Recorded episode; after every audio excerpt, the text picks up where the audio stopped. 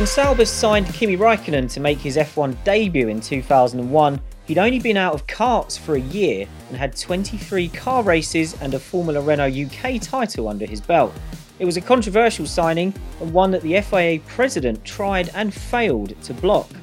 On this episode of Bring Back V10s, we'll tell the inside story of Raikkonen's arrival to F1 with the help of someone who was there to witness it all from first hand inside Sauber. But before we get to that, remember to get your questions in for our series finale, where you can ask us anything about F1 from 1989 to 2005 simply by using the hashtag BringBackV10s on Twitter or by leaving us a five star podcast review if you feel so inclined. Before we get to our guests today, we'll do a quick shout out to some of our latest reviewers. So thank you very much to 202 to Heathrow, AB Fitness 81, Richmond Tom, and Twitch 1089. We really appreciate all the reviews that are flying in at the moment, and I'll do my best over the remaining episodes of this series to catch up with the rest of them. But now let's get on to today's subject, and we'll start with our special guest, who should have an inside story or two for us from Raikkonen's first year in F1. So it's a very special welcome to the show to Raikkonen's engineer from that season, Jackie Eeckelaert. Jackie, thanks for coming along. You're welcome. Now, we always start these shows with the same first question. So I'll throw it to you first, which is quite simply when you think back to Raikkonen's arrival in Formula One, what's the first thing that comes to mind? Well, of course, um, maybe I first can tell you how we came up with the idea of uh, Kimi. I mean, it was actually in the year 2000. Uh, Sauber had uh, two drivers, Mika Salo and Pedro Diniz. I think Pedro decided to, to quit F1 and Mika was offered a, a drive by Toyota, who entered F1. And uh, okay, let's say the offer of Toyota was a bit uh, too much to make a counter offer from the Sauber side. It was three times more than we paid him. So we are looking for another driver. Then my first idea was uh, Jenson Button because uh, Jenson I followed from karting days already. I knew he was a bit special. And I knew he was doing his first year uh, in 2000 with uh, Williams, but I also knew that Frank had signed a contract to get Montoya in 2001 in F1. So Jenson was free for 2001. So that was my first idea. And so uh, I told this to Peter. We contacted the Robertsons, uh, father and son, who were managing Jenson. And uh, they said, yeah, sorry, you're too late. We just signed a contract with Flavio Briatore to get uh, Jenson at Renault. So then Robertson came up with Kimi Raikkonen, saying, ah, Kimi. He said, do you know him? I said, well, I know him because I'm always informing myself in the, with the professionals of the karting, you know, to, to know who is better than the average. And uh, yeah, I said, uh, let's try Kimi. He said, yeah, but Kimi, I mean, I mean, but is his experience? He has done six or seven races of Formula Renault. It was about mid-season 2000. Uh, yeah, but okay, fine. At the end, we decided with Peter to give him a test in, in Mugello in uh, the year 2000. And the first day he was tested, testing a Formula One car, I think 12 months before he was still a kart driver, you know. So it was really a, a big jump and a very quick move. But uh, I was impressed from from day one, let's say. Absolutely. Yeah, it's really interesting. We'll come to it shortly. The, the impact of that Mugello test, but also how Sauber maybe kept some of it quiet. But also joining us is Mark Hughes, a man who's covered Raikkonen's entire F1 career, which remarkably is still going on today. So, Mark, when you think back to Kimi in 2001, what's the first thing that stands out for you? I remember watching him in practice at Imola, which was round four. And it wasn't just how instant his adaptation to Formula One was, it was how spectacular it was because he wasn't just not overawed by the car; he was on top of it and hustling it very aggressively. He was in those days he was all curbs and catch, unlike the the smoother Kimi of later years. but he made virtually no errors. He just didn't look like a rookie. And I remember standing in a cold practice session at Acqua Minerali, and his confidence and car control were just extraordinary. And he was visually the most exciting guy of all to watch, and um, at, at that time. And um, on race day, before his steering wheel came adrift and caused him to crash, he'd been snapping at the heels of Barrichello's Ferrari, a much faster car. And I thought, I thought back to that 17 years later in Baku as another young Sauber rookie, Charles Leclerc, was hassling the Ferrari ahead of him, driven by Raikkonen. So it was a nice circle of time. Yeah, and I think we'd agree that Charles Leclerc's probably got quite a good F1 career ahead of him. So we will start Raikkonen's journey into F1 at the 2000 Hungarian Grand Prix because that's where uh, one of his managers, Dave Robertson, worked his magic on Peter Sauber to convince him to get this F1 test that Jackie mentioned earlier. Sauber has said in the years since that he's not sure why he agreed to give a test to someone who was less than a year out of karting. But in a feature on the official F1 website written by a former colleague of mine, Lawrence Barretto, and titled The Inside Story of Kimi Raikkonen's legendary first F1 test, Sauber said Robertson must have infected me with his enthusiasm. He added, I'm still surprised that I agreed to this test because a three day test is very expensive. In that same feature, Steve Robertson, Dave's son, said that a big part of the pitch was that uh, if Sauber didn't take Kimi, the Robertsons would find him a seat elsewhere, and that that did work on Sauber. Basically, the threat, I think, in their words, was he will get swallowed up by a big team. So, Jackie, you mentioned there how Raikkonen came onto your radar. Before he drove the car, though, did you did you have any reservations about a guy going straight from Formula Renault into an F1 car with Sauber? Uh, actually, not too much because, as I said to you before, I'm always trying to get to know the drivers uh, through the karting professionals because they learn to know the drivers when they're still very young eh? 12, 14, 15 years old, 16 years old there is no manager there is no lawyer there is nothing like that you know around. So and they know a, kid is much more transparent than an adult. And they know uh, not only if they're fast everybody knows it because you see the the lap times but they also know the character when something goes wrong does he give up or does he goes on you know? They know how strong their character is their their will to win you know which is very important, of course. And from Kimi and you also through these uh, karting he was something quite special, a bit like uh, also Jenson was quite special and, and others like Kubica, others the, the names they gave to me. And uh, so basically, I think if you used to, to race in very high level karting, uh, like the Formula A in those days was the top level of karting, and you're very good, I mean, you got the potential to drive an F1 car, and the only thing you, you have to work for sure is, is the, the physical condition because uh, a karting race is 20 minutes and a F1 race is, is one and a half hour and it's not uh, one and a half or two G's, it's like four to five G's. So for sure, that's something you have to work on, but the potential is there and the character is there to, to succeed. So actually, I was quite convinced. What about you, Mark? How was your, your knowledge of the early 2000s karting scene? When you when you heard before the test that Sauber was giving this guy a run. Did it did it register much in the paddock and, and around the media centres around the world? Do you think, or, or was it just an unheard of name really getting a chance?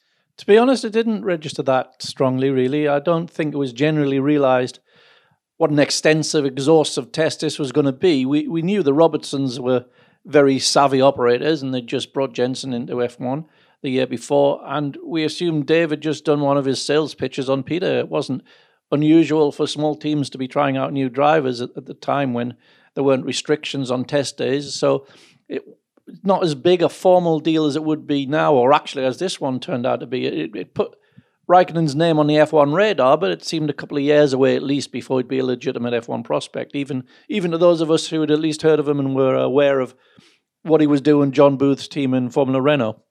Yeah, and the test took place in the middle of September 2000 at Mugello, as we mentioned. Raikkonen did 28 laps on the first day, four seconds off the pace set by Olivier Panis for McLaren, and perhaps more relevantly, 2.4 seconds slower than Sauber's current driver, Diniz. Diniz was only there for the first day, so Raikkonen was left with only Panis and Michael Schumacher for company on track for the next two days. And on the second day, he went half a second quicker than Diniz had managed, and just over two seconds down on Panis on the third day, he was three seconds slower than the McLaren. Now, in the F1 article that we mentioned earlier, Sauber technical director Willy Rampf mentioned that as well as not crashing the car, one of the key moments that impressed the team was when they took the fuel out for a qualifying run.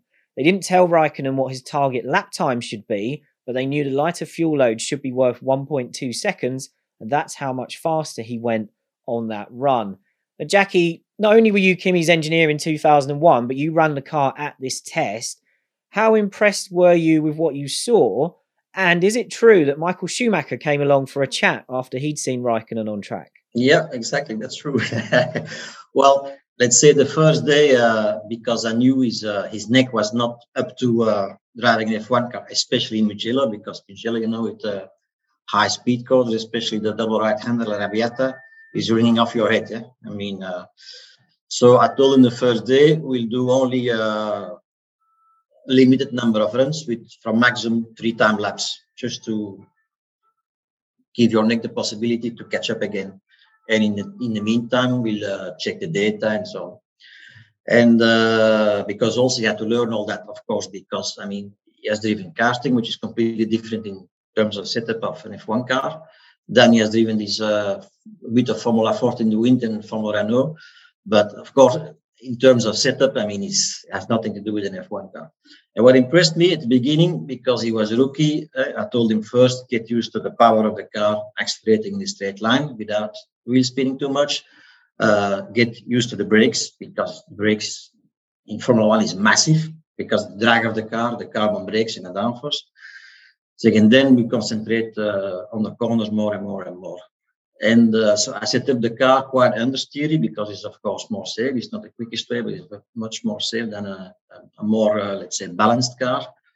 And uh, already after uh, the second outing, he said to me, he asked me, can you not get a bit of less understeer in the car because I don't like this too much. It makes me slower. so, and the way he, he progressed during the day, you know, there was for him no hurry. He had nothing to prove uh, immediately. He only wants to learn. You know, he's like uh, he wants to take up everything. He could even during the, the, the runs on the first day because sometimes between one and the second run we waited like three quarters of an hour to after giving a massage uh, on his neck and so on. And then he wanted to uh, climb up the hill and, and going to watch Michael Schumacher taking the corners in his Ferrari, you know, at the side of the track. And uh, as a matter of fact, in the evening, and we're still uh, uh, after the debriefing, we were still preparing the run plan for the second day. Uh, somebody knocked at the door of the motorhome, you know, and I opened the door. It was Michael, and he said to me, "Who is this guy you're running today?" And, I said, "Yeah, Kimi Raikkonen. He's 12 months ago. He was still karting and so on." And uh, I saw in his eyes, "What do you want to tell me?" And he told me he will go very, very, very fast. He's a quick guy. So I was convinced. no. Well, he was definitely right. Uh, so yeah, Mike, Michael's eye for talent certainly wasn't off that day. What I found fascinating going back and looking over the coverage of this test at the time was how low key everything was afterwards. Uh, all we got from Peter Sauber was that Raikkonen adapted blindingly quickly to an F1 car and other than that, he just said we will have to consider very carefully whether we will work with him or not. But even at that point, he was being speculated that it would be for a test driver role. And Raikkonen said he expected to race in F3 in 2001. But he did say if I had the chance to do something in F1, then I would do it straight away because you can learn a lot. So, Mark, as we mentioned earlier, we know now how pivotal Kimi's performance was at this test. But thinking back to at the time, did many whispers get out about that he'd done something this special? No. Uh, we later we later heard about um, that Michael Schumacher had been very intrigued to see how hard the car was being pushed and wanted to know who was in it. Uh, Jackie's story, um, so that kind of pricked up our ears a bit. But there were no times available. It was all done a private test, a long way from the other teams. It was all within the Ferrari family sort of thing. But with the Robertsons, you never knew. Dave would be telling us that this kid was fantastic and that he was even better than Jenson. We could see from Formula Renault he, he did look good. But it might all have been just Dave hyping up his client. So there's no obvious certainty about any of it. He'd, he'd done a test, he'd done a good job, he'd interested Michael Schumacher. So he's now definitely on the radar, but it was no more than that. And Jackie, was it deliberate from Sauber to downplay the test and not talk about it too much in public? Yeah, maybe yes, because I think at the beginning, Peter, could not imagine signing a Formula One race driver that uh, 12 months before was still a karting driver. You know, he was a bit very unusual, I must admit it, it, it was. But I was convinced, you know, so uh, instead of trying to sign him up as a test driver, I want to sign him up as a race driver. And uh, we had a lot of discussions about that. And at the end, uh, Peter had the balls to do this because he's you, know, you need balls to do that for sure. I mean, but I think also the the Robertsons, eh, Dave for sure is a very good salesman. Steve also, but Steve, he had been quite a decent Formula One, Formula Three driver, I think, in the UK, and uh, he had a good eye for for fast drivers. You know, a very good eye to find the good drivers. That's for sure. He was just not marketing talking. He was also the truth behind it. You know. But the proof it is that both of, of those drivers, Jenson and, and, and Kimi, uh, became world champion. So yeah, they did okay. There was another test a couple of weeks later back at Mugello, and this time Raikkonen was joined in the Sauber by Enrique Bernoldi, who was the team's official test driver and backed by its main sponsor and team shareholder, Red Bull. Raikkonen was quicker than Bernoldi by half a tenth, although Bernoldi said he set his best time when the track was a lot hotter and therefore slower than it was for Raikkonen. Jackie, this from a distance, this looks a lot like a shootout between Red Bull's preferred driver and Sauber's choice. Was that the case? Actually, it was the case, yeah, because after Kimi's first test, uh, Peter uh, spoke to uh, Dietrich Mateschitz about Kimi, you know, and because uh, Dietrich knew we needed a new driver to replace Mika Salo, and because Diniz was already replaced by Nick Heidfeld, he was signed already. Um, he knew that uh, Enrique Bernoldi, who had done, I think, already two seasons of Formula 3000 with the team of uh, Dr. Marko, fully sponsored by Red Bull, the logical choice would be that he would go to F1 with the Sauber team, which was sponsored and co-owned by, by Red Bull. So uh, that's why we had to do uh, this compare because I was pushing for Kimi and uh, was pushing for, and especially Marko's pushing for Bernoldi. And uh, so we had to give them a common test. And based on the results of that test, we would decide which of them would uh, take the Formula One drive. And uh, yeah, I mean, for sure, Bernoldi was also very, very fast. No, no problem with, with his speed at all. But uh, apart from giving them, let's say, uh, shiny tires and and low fuel to to test their pure speed on one lap, I also uh, let them do long runs of 20 laps uh, with the uh, right amount of fuel to see their consistency over the long run. You know? And there the, the picture was very clear. I mean, when, the tires getting old and the car gets difficult to drive, uh, Bernoldi was no match for Kimi at those days. And that's amazing considering Raikkonen's lack of experience. And it was a month after this test, so by the end of October, that the talk of Raikkonen possibly getting an F1 test deal had turned into a likely race deal for 2001. Nothing was signed at this point, but Peter Sauber was clearly quite confident because he said there are several aspects why we very strongly believe that Raikkonen is the right man for us. First of all, his very professional approach towards his work and his astonishing maturity considering his age. Even more impressive is his natural speed. He seems to crank out fast lap times effortlessly. In comparison with other drivers, we never got the impression that he reached his limits. We still have to find out how fast he can go. Raikkonen said it was a great opportunity, and he even said, uh, I found driving the F1 car was quite easy, much easier than getting back into a Formula Renault afterwards. At the time, Steve Robertson said, We've been told it's an internal decision and they'll tell us when it's been made. We know there are people within the team pulling for Kimi. And I think we've got one of those people on the chat with us today. But before we bring Jackie back in, Mark, when you first started to get word that actually Sauber were looking at giving this guy a race seat for 2001, were you surprised, or by this point, did you know how well he'd done in the tests? It was still a surprise. Um, it, yeah, the, the, word had started le- leaking out a bit more about the, how, how impressive the tests were, but it, it, was still a surprise. It was unprecedented so, for someone's second season of car racing to be in F1. There'd been rapid ascents before, but none this rapid. So, but talking to John Booth about it later, who ran, ran him in Formula Renault, he made the point that the 21 year old Raikkonen he got in his Formula Renault team was already largely fully formed, and he reckoned it was because he'd stayed in karts until he was 20, which was even then was pretty late, simply because he'd not had the budget to move out of it. So he was able to keep developing himself in that crucial age between, say, 16 and your early 20s, when, when, when everyone makes so much progress, you know, personal progress. By contrast, a couple of years later, John got a 17 year old Lewis Hamilton for his Formula Renault team, who, while just as talented, was not at that stage anything like as the fully formed item. He still had a load of developing development to do so, but not Kimi. So Kimi dominated that Formula Renault season. He was virtually unbeaten that year. Formula Renault car was already like child's play to him. He was at its limits within a few minutes of getting into it, and fully in control of his environment. It was similar in a way to what we'd seen with Ayrton Senna when he arrived in Britain to do Formula Ford in 81. He'd already done his development and evolution in Brazilian karting, where he'd spent many years away from the spotlight, just getting better and better. So what we saw turning up in the UK was the fully formed, and fully polished final product, and he looked instantly sensational. Whereas you're watching the British guys develop in front of you, so it didn't look quite so impressive. So yeah, I think uh, we saw a similar thing with, with, with Kimi. He was already very fully formed when he arrived in car racing. And as November dragged on, Sauber made it clear it wanted Raikkonen as a race driver for 2001, but then rumours started to emerge from the FIA that the governing body wasn't keen on giving Raikkonen a super license.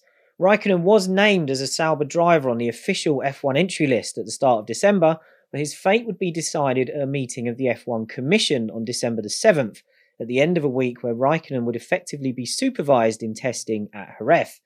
Raikkonen was pretty dismissive of the speculation about if he was ready to race in F1. Before that test, he said everybody should be given an equal opportunity. I'm not sure how they can judge who can have a super license. I only hope to be given a chance. I may have only done 23 car races, but I don't believe the number is a key issue. I don't think Sauber would want a driver who's not ready for F1, I could do a season in something else, but I cannot see that changing my way of driving. So, Jackie, ahead of that Jerez test, was there much concern at Sauber about the fact that Kimi was being supervised, or was everyone pretty relaxed and confident that Kimi would pass whatever this test was supposed to be? Well, based on the, what we saw in doing in the two Mugello tests, we were pretty convinced that there would be no problem at all for sure the FIA at the end gave him a license only for the first four races, you know. So he was a he was a bit on probation, let's say. but uh, no, we were quite confident because, uh, as you said, he's a very quick learner. He was already much more mature than than he should have been, let's say, uh, in in F1. If you see his uh, small number of laps, his, his short experience, but he was very mature and he made no mistakes. And that was the main thing also for the FIA to not send out a driver uh, in Formula One who could be a danger for the others, you know. But there was no problem with that. We're pretty convinced it was okay. And unsurprisingly, Raikkonen performed just fine in that test. He was always in the top half of the times in a field of 16 or 17 drivers from day to day, and never too far away from Sauber's other new driver, Nick Heidfeld, in the order. Sure enough, the F1 Commission then voted in favour by 24 votes to 1 to give Raikkonen a super license, and we'll come back to that one vote against in a moment. Peter Sauber said Kimi was able to demonstrate to the satisfaction of the FIA the qualities that attracted us in the first place. It was clear from the outset that the step into Formula One was not too big for him. That put Raikkonen on a Sauber deal worth $500,000 plus another $50,000 per point. Raikkonen's reaction was this he said, this is the right decision because there were no rules that said you cannot come into Formula One after only racing below Formula 3. I don't want to have a big crash or do anything stupid. Of course, I'm still going to be nervous on the grid in Melbourne, but now I will be doing everything I can in 2001 to justify the faith that Sauber and the governing body have placed in me. Mark, at this point, we've obviously seen Raikkonen have to perform somewhat in the spotlight at this Jerez test. All the other teams were there. We know the focus was on him. Given how that test went, even to an outsider, did it seem straightforward that he would get his license approved after that? Yeah, it did. He'd, he'd proved to be on the pace. He wasn't having accidents. It would have been faintly ridiculous and kind of frustrating if he'd not been allowed to take up the offer of the drive. So it ended up being a provision, sort of provisional granting, didn't it? And that was a pretty good compromise because there wasn't much doubt that he'd he'd proved worthy of his place in F1 during that provisional period. Now, I did say I would mention the, the one vote against Raikkonen. That was cast by none other than FIA President Max Mosley. Mosley explained his position, saying, uh, Unfortunately, the F1 Commission doesn't always do as I tell them, despite speculation to the contrary. I do not believe that they adopted a defensible position in giving an inexperienced driver like Raikkonen a license. it's quite wrong that we have strict criteria for graduation into F1 when there is a major accident caused by the presence of a very inexperienced driver. I'm the one who will have to explain it to the world's media. Jackie, can you understand why Max took that position? Well, a little bit, yes. I think he wants to uh, cover his ass, let's say. No, a little bit. because for sure, I mean, he he did not knew exactly what we knew about Kimi, and there is always a risk. Even if he's doing did a very good job, you know, he could be involved in a, whatever accident, and uh, if you have bad luck, a wheel's coming off and killing a marshal or whatever, and it would be him, his car. For sure, uh, people will point the finger at, at the president of the FIA, which was Max. So understand a little bit his concern, and uh, he knew also after the meeting that he was the only one probably who said no, so there was no no influence, and he covered himself a little bit. I think. What did you think, Mark? You, you mentioned that the the compromise that we came to seemed to be pretty fair in the end. Do you think Max was, as as Jackie said there, was Max just sort of covering his own position by knowing that the vote was going to go against him anyway? Yeah, I think so. I think the legal book would have stopped with him if Kimi had proven a liability and caused any injurious accidents, let's say, because it was granted against the FIA's own regulations. But I think it was now becoming evident, and Kimi turned out to be the proof of this, that in terms of driving difficulty, F1 wasn't as big a jump from the junior categories as it had been. The cars were a lot more sanitary, let's say, than earlier F1 cars, that you didn't have to go through the taming of the monster first and have your expensive accidents before you could start to exploit the car. Um, Jenson Button had come in and done an immaculate season the year before, straight from one season of F3, um, though he'd done Formula Ford before that. But it was becoming evident that the really gifted guys from the junior categories could jump straight in, as Jackie said, and begin to fully stretch an F1 car very quickly. And so, in that sense, maybe the regulation requirement hadn't fully caught up yet. Um, you watch in-car footage from the, from the 80s and in-car Senna, say, and you can see that those cars were monsters, very physical, animalistic almost, to steer and kick back, the lack of sophistication in the behavior. But by the time of the early 2000s, the cars were becoming much more refined and the control systems were better. They had more instrumentation and sensors, so the engineers could finesse them better. It was easier to exploit their assets without having first to get accustomed to their vices and having accidents doing so, which is how it used to be. rookies always had accidents; it was accepted, but it was um, no longer the case. But you could see Max's point. Yeah, it, it's and also it set a, a, precedent for the less gifted or able drivers who might have had the required backing, but not have been up to it. Might have been able to use that loophole in future to shortcut their way to F1. But Kimi was there totally on merit. He already looked outstanding.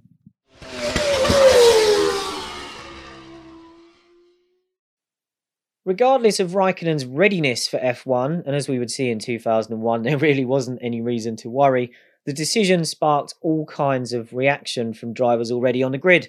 Ralf Schumacher said he had nothing against Raikkonen, but he believed drivers should have to do at least one year of F3 and maybe a season of F3000 before stepping up, because in Ralf's words, those are the schools for F1 and that's where you learn your job. Button said that Raikkonen was clearly quick enough but needed more experience of racing. Jenson said F3 is one of the best training grounds there is, and he felt that Raikkonen hadn't had the competition in Formula Renault because he'd had the best car and not really had to race anyone. He also warned Kimi that based on his own experience, he would find that when you get to Australia for the first race, the race drivers step up another gear compared to what they do in testing. Ferrari's Rubens Barrichello added that the FIA should ask the existing drivers before handing out a license. And he said, I'm sure Raikkonen will make mistakes this year. I made mine in F3 and F3000. Raikkonen is a talented driver, but I'm sure he has not learned everything about driving a racing car in just 23 races. To counter all of that, Steve Robertson said, I believe that Kimi is a special case and he is ready for F1 right now, but that doesn't make F3 or F3000 any less relevant for the majority of drivers. Jackie, presumably based on what you'd seen already by this point, I imagine you didn't share any of those concerns that these guys were raising. Absolutely not. No, for me, uh, I mean, we've seen the past, not similar things to Kimi, but uh, let's say, okay, uh, Alain Prost, he went straight from Formula 3 to Formula 1. Nelson Piquet went straight from Formula 3 to Formula 1. Ayrton Senna went straight from Formula 3 to Formula 1. Okay, so I mean, it's it's possible, I think, for the very high talented drivers to go straight to Formula One. And as you mentioned also before, I mean, staying a few years longer in karting, I mean, racing is something you learn in karting for sure. Uh, and high level karting for me is a high level of higher level of driving and racing than is Formula 4, for instance. Because now all the kids, uh, when they're 14 years old, they want to go to Formula 4 and, and, and, and racing uh, cars instead of karts. I'm not too sure if it's a good move to do, honestly. I think uh, a high level karting uh, championship, the level of driving is extremely high, extremely high. And uh, the driving is very close. So if you do this a few years more, I think you're at least much better prepared to drive in cars than going too quick to, to F4, I think. That's my opinion. Eh? Of course, Formula 4 team owners will not agree with that, but I mean, just a, a, personal opinion. Yeah. The, uh, the debate around Raikkonen continued into January 2001 Kimi said that while he'd only done 23 car races, as Jackie said there, he had been racing in karts for 13 years, so he felt he knew what he was doing. Michael Schumacher went public around this time with his opinion, saying that from what he observed at Mugello, he could see Raikkonen had the potential to be a champion. Steve Robertson also pointed out that no one really minded when Jarno Trulli stepped up to F3 uh, from F3 to F1 in 1997, and he said he felt that was a similar step up in power to Formula Renault to F1 in 2001. Trulli backed that up, saying he was probably less prepared than Button and Raikkonen, and he added, Nobody in Formula One has the right to stand in their way. Mark, looking at the, the talk about the junior ladder, was there any validity to the concerns that this could damage those well known steps of things like F3 and, and F3000? Or was this just an earlier episode of what we went through in 2014 when we learned Max Verstappen was getting an F1 drive after one year of car racing. Yeah, exactly. It, it, there was no threat to the junior categories. It wasn't. It wasn't as if the whole F3 field was suddenly going to be an F1. It was only going to be the the drop door, drop jaw exceptions who looked irresistible. Um, there was still going to be healthy demand for the lower categories, as F1 would, wouldn't have been looking to give them all drives. So no, I, I don't think that was a valid uh, concern. Sauber launched its car and confirmed Jackie as Raikkonen's engineer at the end of January. Peter Sauber was asked about the new lineup of Heidfeld and Raikkonen, with just one year of F1 experience between them. Peter said Raikkonen was impossible to overlook for the second seat, adding, We know that it will take Kimi time to find his feet in F1 once the racing starts, but our expectations of his long term potential are very high. We are taking a risk, but it is a controlled risk. When I see how cool Kimi is approaching Formula One racing, I do not think there is a danger. He also explained that Sauber was betting on youth because he felt the established names were out of reach. He said, To move forward, we need drivers of the calibre of Trulli, Barrichello, or Frentzen, but we can never get these sorts of drivers, so that is why we have to take on very young talent and build them ourselves. Later in the year, he did mention that story Jackie told us earlier about trying to get Jenson Button for 2001. But Peter then said, I discovered there was a young driver who was more promising than Button, Kimi Raikkonen. He also told a great story about Mika Salo, who had just left the team.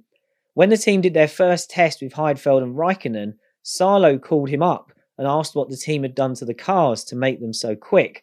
And Peter responded, Mika, we've got new drivers. Jackie, how refreshing was it for Sauber to go into a season with two young drivers who were so highly rated or would you have preferred to have maybe one of those young guns and then someone like Trulli, Frentzen, or Barrichello alongside? Well, actually, uh, no. For me, it was it was okay like this. You know, uh, I think uh, it's something that a team like Sauber uh, could afford to to risk. Not a team like Ferrari or McLaren in those days, because you know they need an established driver for sure. Uh, but I think what what uh, Peter Sauber decided to do, for sure, it was a risk, but it was a very calculated risk. At least he had Nick Heidfeld, who had done already one season, and he was uh, had a proven record, let's say. Uh, so we could count on him as uh, the regular point scorer, and Kimi was the one who will the coming up talent, let's say. And uh, honestly, he all of us, Peter and myself, and, and, and all, all the engineers were looking forward to uh, start the season with these two new young drivers. We knew we would make fun with both of them. The car was pretty good. The drivers were motivated. Everybody was motivated. So it was uh, actually a very, a very nice season. One of my finest years of F1, I must say. Yeah, I think it worked out okay. Uh, at the launch, Peter Sauber raised another interesting little issue around this time, calling for F1 to change its points system. This was still in the era when points were only paid to the top six finishers, and Sauber had worked out that if F1 had a system like CART in America, which rewarded the top 12 finishers, then Sauber would have been sixth in the constructors' standings instead of eighth, jumping ahead of Arrows and Jordan. Sauber said that result would have been a fairer reflection, but he claimed the FIA would never change it because they want to compare the points to the past to people like Fangio. Mark, was this just a case of Sauber spotting that a different point system would reflect well on his team?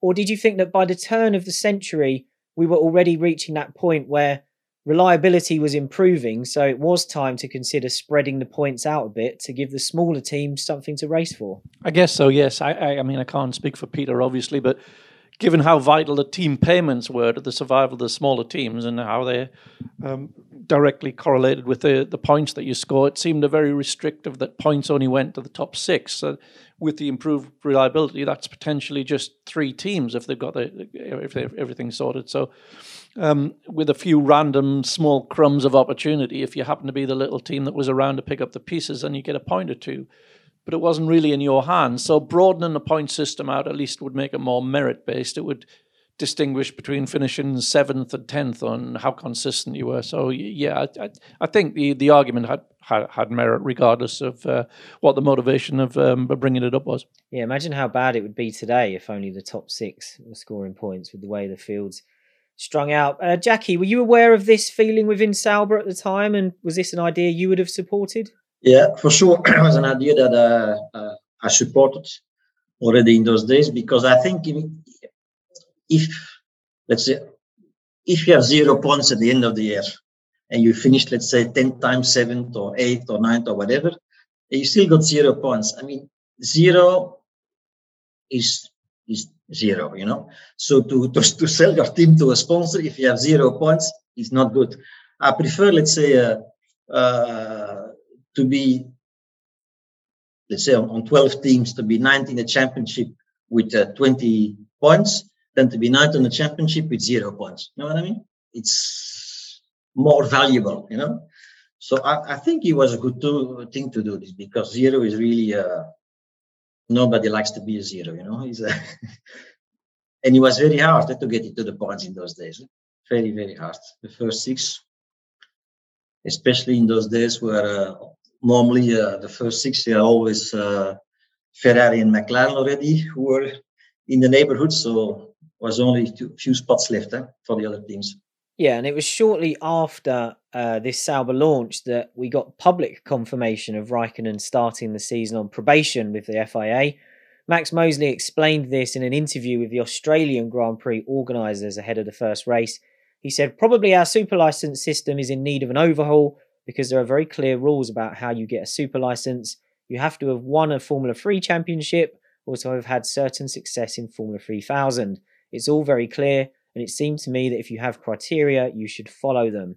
He said that there was a rule, an exceptions rule, which was how they got Raikkonen in, but that was actually intended for when older drivers came back after time away from F1 rather than to let a complete rookie in. He explained that Raikkonen would be on probation for the first three or four races, and he added, Having said all that, I think he will do a very good job, and I'm confident he'll be quite safe and probably very successful. Jackie, was there much reaction inside Sauber to the news of, of Kimi being on probation? And did the FIA make it clear in any way what he had to do to pass probation? We knew it was a, a bit of a risk, of course, but knowing Kimi, and we explained him quite well what the situation was, uh, we were pretty sure he would uh, not do any stupid things. And uh, we also made him clear, say, the first four races, you cannot take any risk in racing somebody and taking him off or something like that. That is very clear. After that, it will be okay.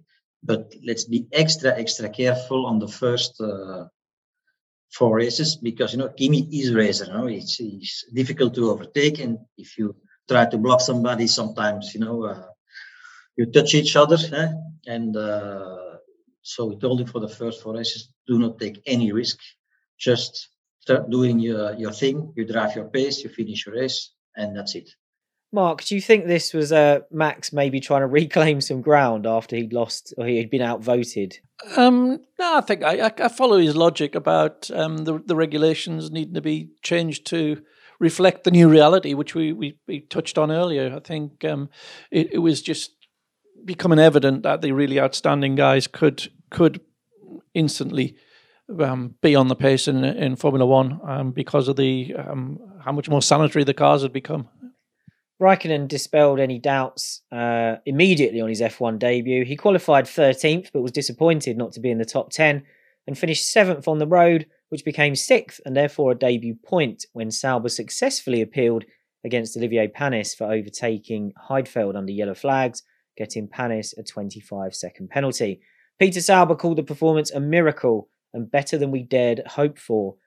Raikkonen also earned praise from Alain Prost, who at this stage was still a team boss in F1 Prost said, You can see he deserves his place. There are not many drivers around today who are out of the ordinary. Jackie, did uh, did Kimi exceed your expectations on his debut weekend, or had you seen enough in testing to know that this is what he was capable of? Well, I, I knew what it what he was capable of, and for sure it was still in a, in a learning process. You know, I mean, uh, testing is one thing, uh, performing as a race driver in Grand Prix is another story, of course. And uh, basically, what I told Kimi before the race also is uh, you have to push always, even if you're not in the points, you push maximum until the last flag, until the flag, checkered flag, always. Because in those days, you know, there was no uh, limitation of number of engines or gearboxes or whatever. So it was very important for a team when uh, that driver is pushing 100% until the end of the race. Because if you push only 95%, suddenly the car becomes very reliable, eh? for sure. It's the last 5% that, that makes things break on the car. And for us, it was very important that if the car would break down, or if after the race we take it apart and we see something was very close to break down, it's better to uh, have this when you're not in the points than you are in the points. So, in terms of making the car more reliable, re engineering some parts of the car, this was extremely important. The driver pushes really hard until the end. So, that's what he did. And luckily, because I mean, he was not in the points, but he pushed extremely hard until the end of the race. And uh, I think he was something like, can't remember exactly, uh, 12 seconds behind Panis, who finished sixth.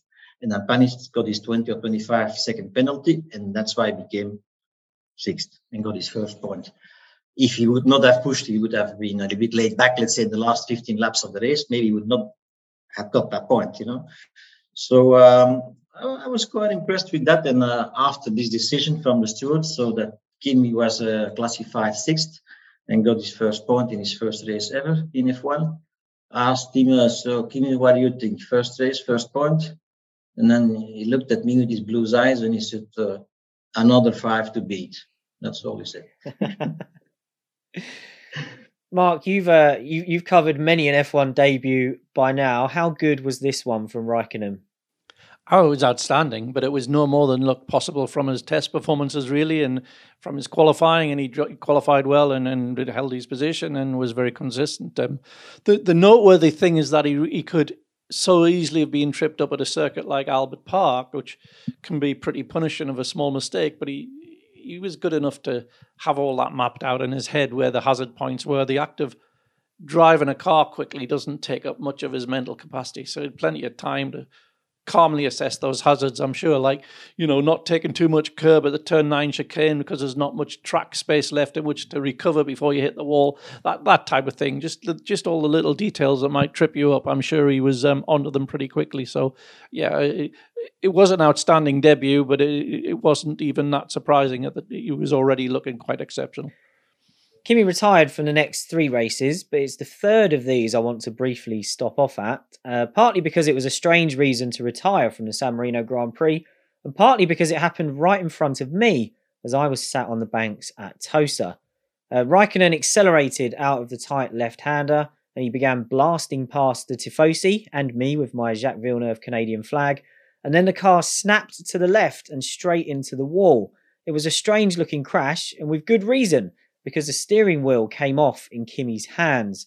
Raikkonen said afterwards it was incredible, and he uh, he said he even tried to reattach the wheel before the car lost control, which seems quite ambitious.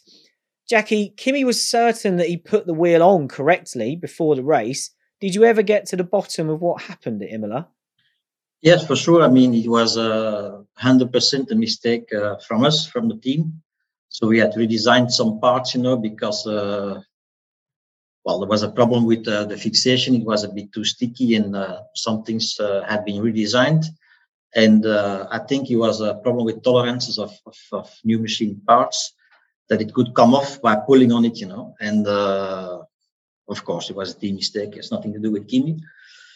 So uh, basically, we were lucky that it only was an accident like that without any physical damage, let's say to the driver, and uh, you could clearly see in the data, like you said, that he he's trying to put putting the steering wheel back on because on the steering wheel already in those days we had a lot of uh, switches and rotaries eh, for uh, setting up a lot of stuff on the car, eh? and uh, all these switches are connected with a multi-pin connector that go that goes through the uh, steering column. So each time the steering wheel came off, all those data on the telemetry they dropped to zero now, when you put it back on, they, they came up again, then they dropped again. So you saw he was trying to push the steering wheel back on in the data. And at the, what was very impressive that while he's doing this, his uh, throttle sensor showed he was flooring the throttle in fourth gear into the rev limiter all the time. So he was doing like 240 kilometer per hour while trying to pushing the steering wheel up. I was quite impressed, I must say.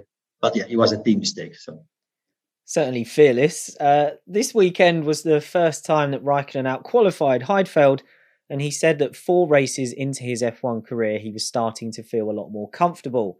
He said, I have more confidence. At the beginning, I was unsure what it was going to be like in Formula One.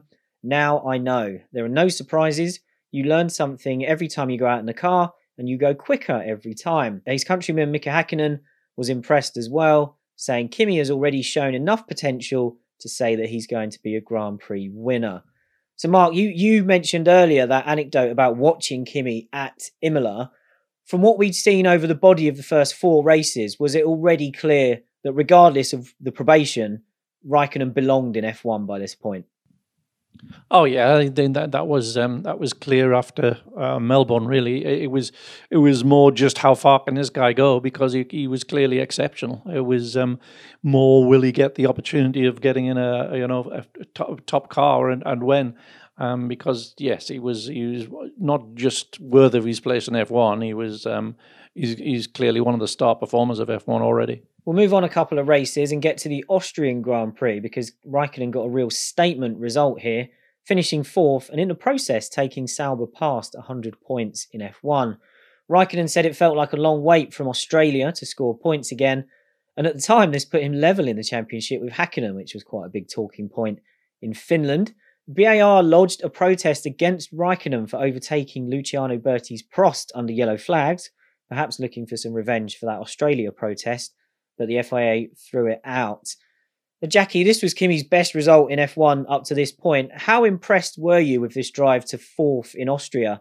And how much had Kimi improved from the start of the season to this point, just a few more races in? Well, actually, uh, I was impressed, but I expected it a little bit, you know. And uh, I've seen uh, through the season from Melbourne onwards that he was progressing all the time like he said himself, more and more confident. And especially, so he had to learn, of course, to uh, extract the maximum of the car on new tires and, and, and low fuel in qualified is one thing. But especially, he became more and more stronger during the race because, say, in those days, a classical race uh, was three times 20 laps, uh, each time with new tires. So, and on these long runs of 20, 25 laps, he was uh, learning a lot. His average pace was always improving a lot. So he, he learned to manage the tires to get the maximum out of the tires over 20 laps and not just uh, two, three laps very fast and then dropping down. And that, that impressed me quite a lot. And that, of course, uh, improved his race pace quite a lot. And it's all about race pace eh, at, the end. So uh, finishing fourth in Austria was quite impressive, but I expected it to happen sooner or later. Yeah, Heidfeld has said uh, recently actually that he was amazed at how good Kimi was in race trim from the very beginning. There was another fourth place a couple of races later in Canada, but the real story from the Canadian Grand Prix weekend was that this was when McLaren made first contact with Raikkonen. Hakkinen helped to make this meeting happen, and by this stage, he was already thinking of retiring, and he told Ron Dennis that. Hakkinen then flew back to the UK with Raikkonen for a Silverstone test, and they talked about the McLaren opportunity some more. There are also rumours coming out of Italy that Ferrari was interested in Raikkonen, and Peter Sauber addressed that speculation in August. He said, Peter said, if Ferrari want Kimi Raikkonen, they can have him if they give us free engines. We are going to keep both Kimi and Nick next year, and we have every intention of keeping them as long as possible to build on the success of this year. It was a risk bringing them here to many people, but not to me. We have Kimi under contract for three years. I don't want to make money on him. I want him to race for me. Now, Jackie, by this point in the season, with the rumours of McLaren and Ferrari being interested, were you becoming worried at all that you might only get to spend one year working with Kimi? Yes and no. Let's say, um, uh, of course, I think it became obvious to uh, a lot of people in the paddock that Kimi was uh, an exceptional talent. And uh, I knew already very early, also from the Robertsons, that he could eventually go to McLaren because Mika was thinking about retiring. And uh, for sure, I mean, he was a bit of a shame. On the other hand, the Robertsons told me he wants uh, you to come uh, with him to McLaren as race engineer. So eventually, I could have gone on working with Kimi at McLaren. Uh, at the end, I didn't because I gave my word to Peter to uh, stay another year with him, and uh, but at the end, I stayed another four years with him. And uh, for the Swiss people, a word is more worth than a contract. So uh, at the end, I didn't do it. But I think on the other hand, I was also happy because I mean, in those days, McLaren Mercedes car was a really uh, a top team, and uh, I think Kimi deserved to to drive for a top team for sure. Uh, okay, our team Sauber was also not bad, but it was more like a midfield team. Was maybe one of the best because we finished uh, in 2001 fourth in the constructors championship. Bearing in mind there were people like uh, constructors like Ferrari, uh, Jaguar, Renault, Toyota, all those uh, eh, works teams. We all beat them. Not Ferrari, but uh, the others we beat them, and so it was it was very good. But I understand Kimi, you know, he knew the McLaren Mercedes was a faster car than the Sauber Ferrari or the Sauber Petronas Ferrari. Because uh, a driver who is eager to win, especially with the ambition of uh, Kimi Raikkonen, uh, he prefers to drive the McLaren, so don't stop him. We could eventually, or Peter could, because we had a three-year contract with him. But I think he was more intelligent to uh, use this uh, extra two-year contract uh, for the financial situation of a team to help financial result. And Mark, was the buzz and interest around Raikkonen by the summer of 2001 always going to be too much for Sauber to resist?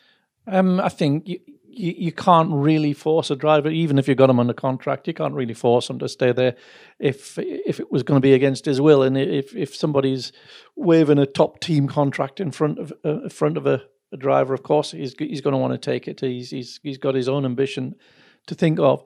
So yeah, I think given that um, McLaren were prepared to pay what they were prepared to pay, and then that was um, valuable investment in the in the team um, when it was really needed. Um, yeah, it was it was pretty pretty much a done deal that that's that's what was going to happen. Yeah, and Sauber Sauber built their wind tunnel out of it. I think they, they still call it the Kimi the Kimi wind tunnel. But there, there was another interesting story around Sauber at this time because Peter Sauber revealed that Red Bull had finally told him he made the right decision in taking Raikkonen over its own driver Bernoldi. That might seem obvious, but earlier in the year this had caused a big problem between Red Bull and Sauber. Red Bull was a majority shareholder in Sauber at the time, so this was a big rift. And Peter Sauber said the disagreement over driver choice exploded on the eve of the season. At that point in Australia, he said, Red Bull is a majority shareholder, but I have the majority of the votes. I understand they wanted to have their say, but only one person can run the team. Coming back to the summer of 2001, he said, They told me that as far as the driver lineup goes, I made the correct choice. The differences of opinion between us weren't just about whether I take Kimi or Bernoldi. At that point, Red Bull's future with Sauber was unclear, but over the following off season, Red Bull sold its stake, which was the beginning really of its gradual path towards buying Jaguar and having its own team by 2005. Mark, just looking at Bernoldi, he really was the first Helmut Marko proper Red Bull junior, and they did get him into F1 in 2001 with arrows. Do you think Bernoldi got a fair crack at F1?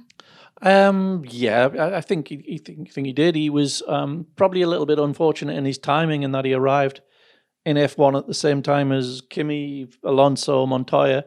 Um, so I don't think he was of the caliber of those guys, but he was he was quick. He deserved a, a chance in F one, and he and he got one. And um, I think yeah, I think it was it was fair enough. He didn't do anything in there where he transcended the car that made him irresistible to you know a, a top team in the way that that, that Kimi had, or Fernando did that year.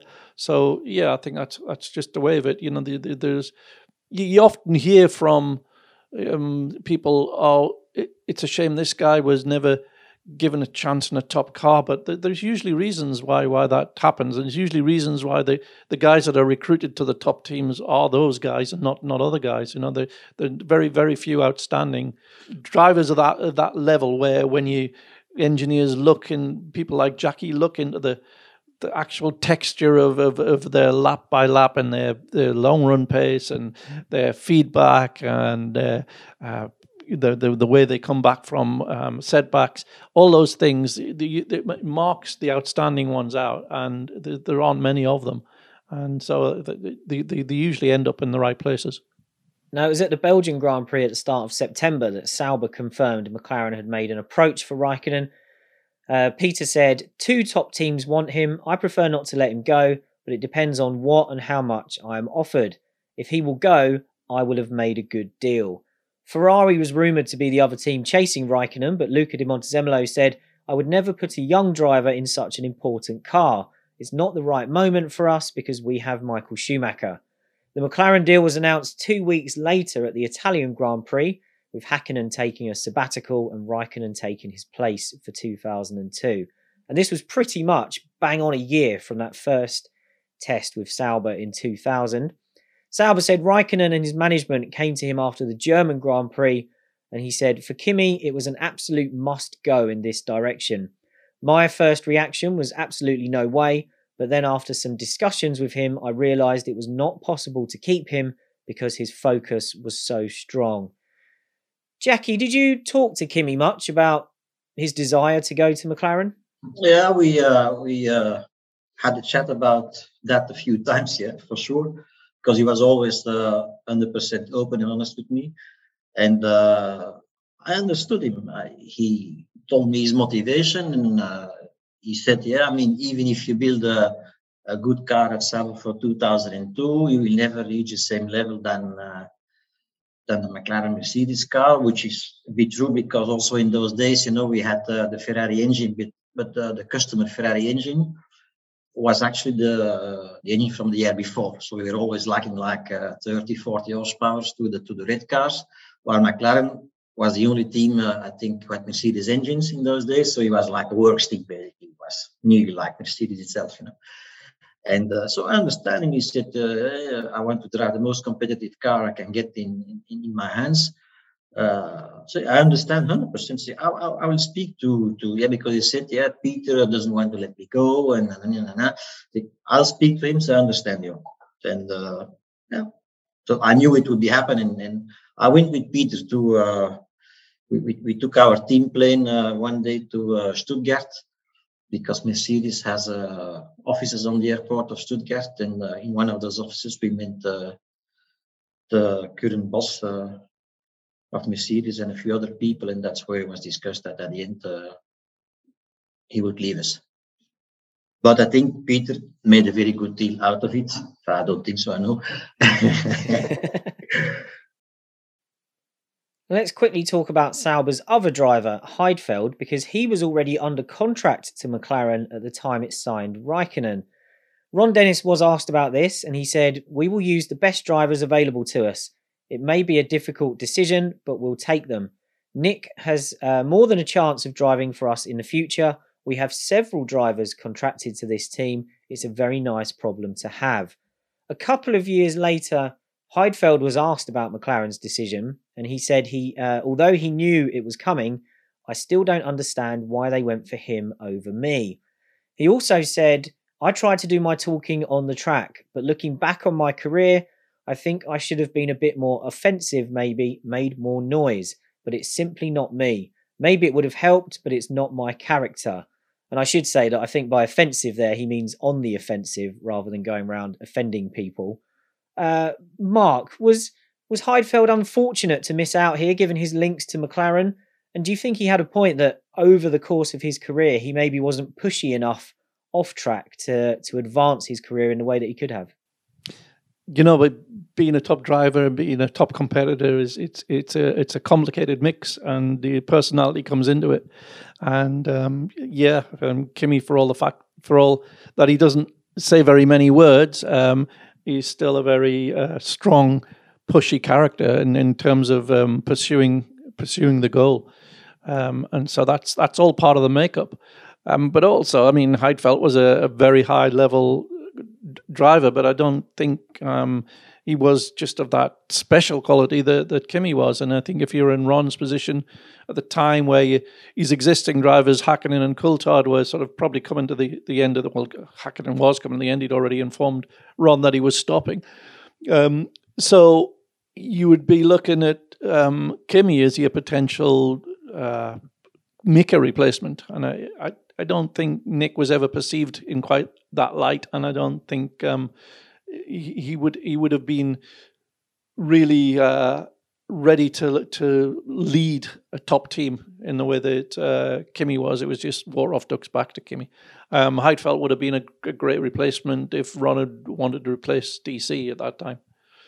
Jackie, did you feel any sympathy for Nick when it was Kimi that got signed for 2002?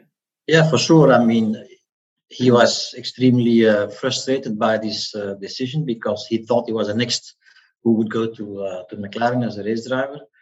But on the other hand, you must know McLaren uh, could uh, evaluate Nick extremely well because his uh, Formula One experience in terms of mileage was extremely high.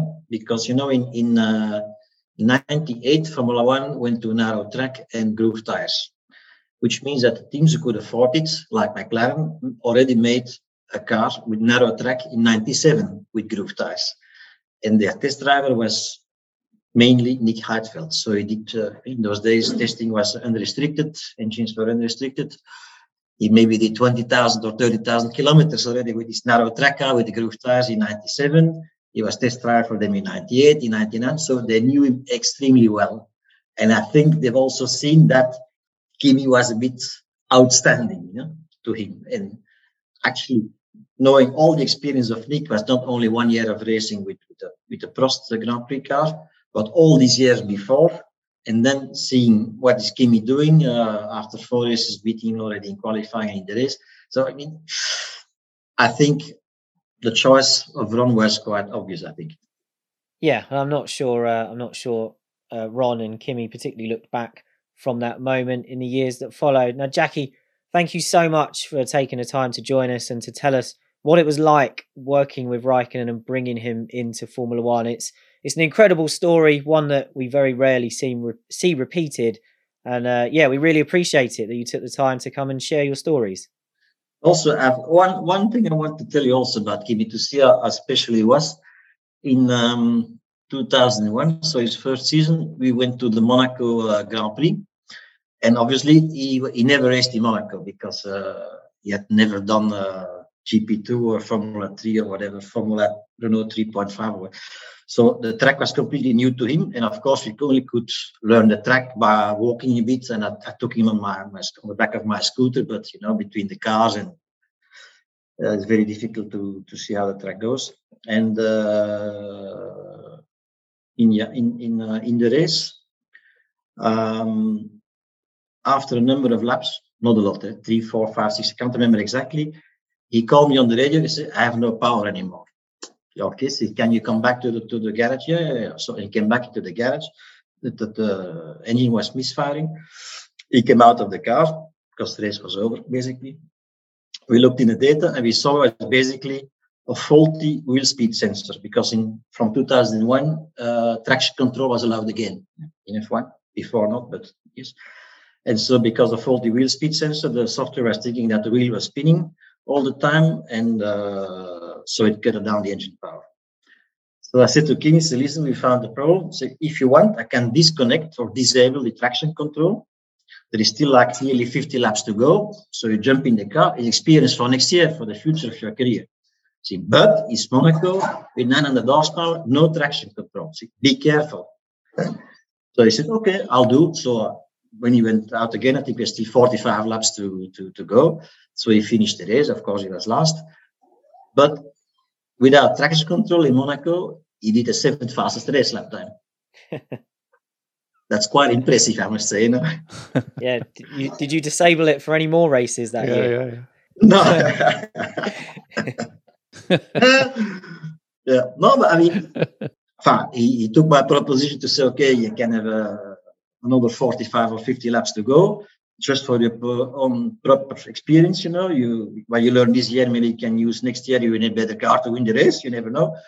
And uh, so he did it, and he did it really uh, very, very well. I mean, he knew he would have zero points, of course. Yeah? It happens sometimes in Monaco that there are only three cars finishing, like in '96, but that's exceptional. But uh, you know, it was no lack of motivation. You know, some other guy would have said, "Well, why? Uh, no, it doesn't matter." Uh, and for him, it was like an opportunity to learn more. So he jumped in the car and he drove flat out, you know, at uh, two, three millimeters from the barriers all the time, no mistakes. Seventh fastest race lap time, no traction control. There was um, there was also it's a story. I don't know if you can um, uh, tell us here about the when he turned up for the test at Magny-Cours and he, he wasn't in the best state. Can you can you tell us about that? Well, I actually, uh, I don't know too much about it, but it's, it happens sometimes, yes. yeah, yeah, it is for sure. Sometimes he, he, likes to have a drink, you know. Was he still quick the next morning? Well, yeah, I mean, it happened also. Uh, the last race uh, I did with Kimi uh, in F1 uh, 2001 was Suzuka, you know. And of course, like all the other tracks, Suzuka was also new to him and uh, most of the other tracks. And uh, the you have this uh, very fast uh, corner there, the R130 bend, which is flat in an F1 car. So I told him uh, that uh, easy flat and so on, but be careful anyway because speed is very high. It's a bit of bumps, you know. And uh, I said, okay, okay, okay. So in the first free practice on Friday morning, uh, he was lifting quite a lot, you know, in, in that corner. And uh, of course, because he was flat, but it was still a high G corner. It was flat, but not easy flat. And uh, so I told him, say, I mean, uh, comparing to your teammate uh, Nick uh, in the garage here, I mean, he's easy flat to the corner. You're still lifting quite a lot. I told her in the radio, and then uh, made a sign to me to come closer to him. So he wanted to speak me, not in the radio. And I listened to yourself and said, "What's what do you want to tell me?" It will be flat uh, in free practice too, but my head is still hurting. okay. But I must say this happened not a lot. Yeah? Massive thank you to Jackie for offering so much first-hand insight there about Raikkonen's first season in F1. But Mark, let's tie up a few loose ends before we go. Firstly, on Heidfeld, it's worth adding that in 2020, when he was interviewed for F1's Beyond the Grid podcast, he did say McLaren did a good choice by going for Raikkonen, as proven by Kimi's subsequent career. Nick said he was disappointed, but it wasn't the biggest drama in the world, so it's not like it's something he still dwells on today.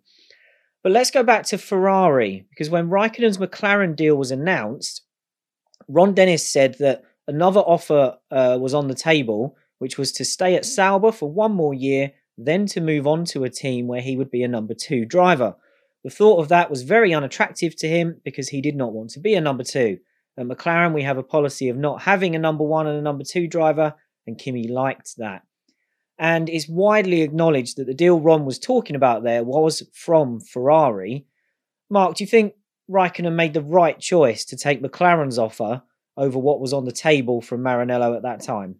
Absolutely, yes. You you you, can't go in there as um, at that stage of your career um, as, as uh, a, support driver. Not not if you have aspirations to fight for for championships. And um, you know, it's it's a, a different situation to that that somebody like Eddie Irvine or Rubens Barrichello took, which you know they're already um, had a you know a, a reasonable career up to that point, and this this was really sort of um, the, the the cashing in of of that, and um, but not for, for Kimi and the uh, impact, the level of impact that he made, it was essential that he kept that momentum, the momentum, the perceptions, everything, and you have to keep that. If you if you've got it, you've got to keep that uh, momentum going, and um, t- turning up, doing another season in a in a Sauber and then turning up at Ferrari as a support to Michael wouldn't wouldn't really have uh, maintained that momentum. So yeah, he, I think he did absolutely the right thing.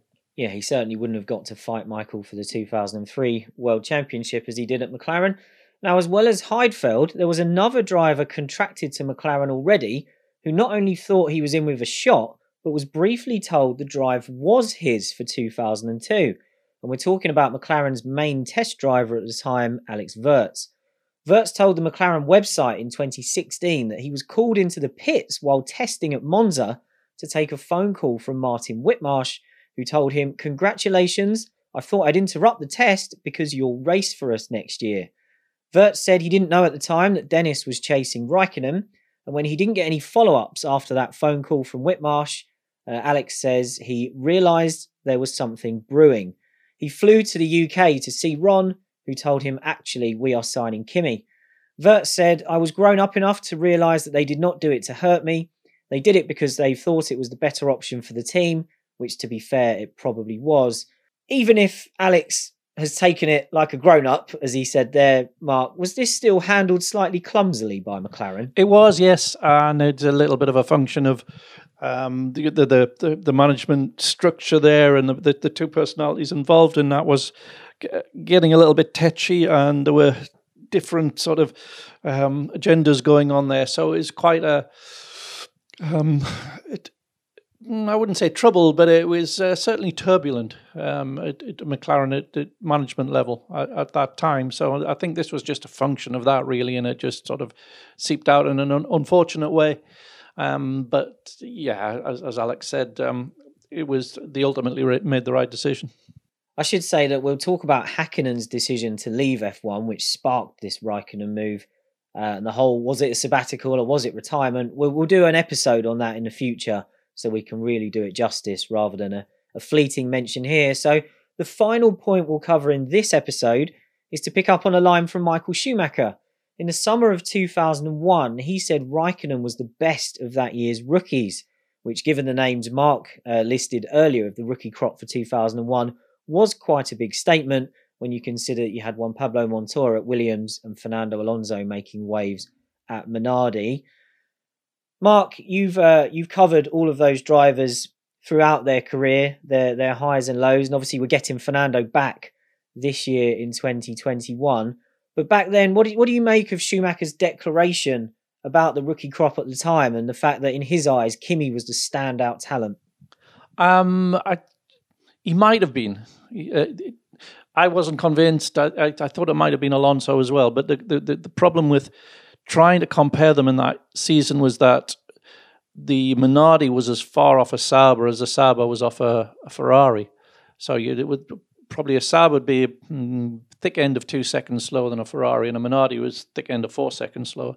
So really it was a, a sort of bit like George Williams's uh, sorry a bit like um, George Russell's season at Williams in 2019 where the car is just not just at the back it's hanging off the back. It, it's it's not even you know can't even fight the the cars ahead of it which Alonso occasionally did. He, he could occasionally put it um, ahead of a an Arrows or a Prost or something like that and you could do something extraordinary with it. So I wasn't although Kimi was absolutely outstanding, as we've just discussed, I thought um, Alonso was um, doing some extraordinary things uh, as well. So I wasn't um, I wasn't as adamant. I, I couldn't have got behind Michael's declaration that it was definitely Kimi.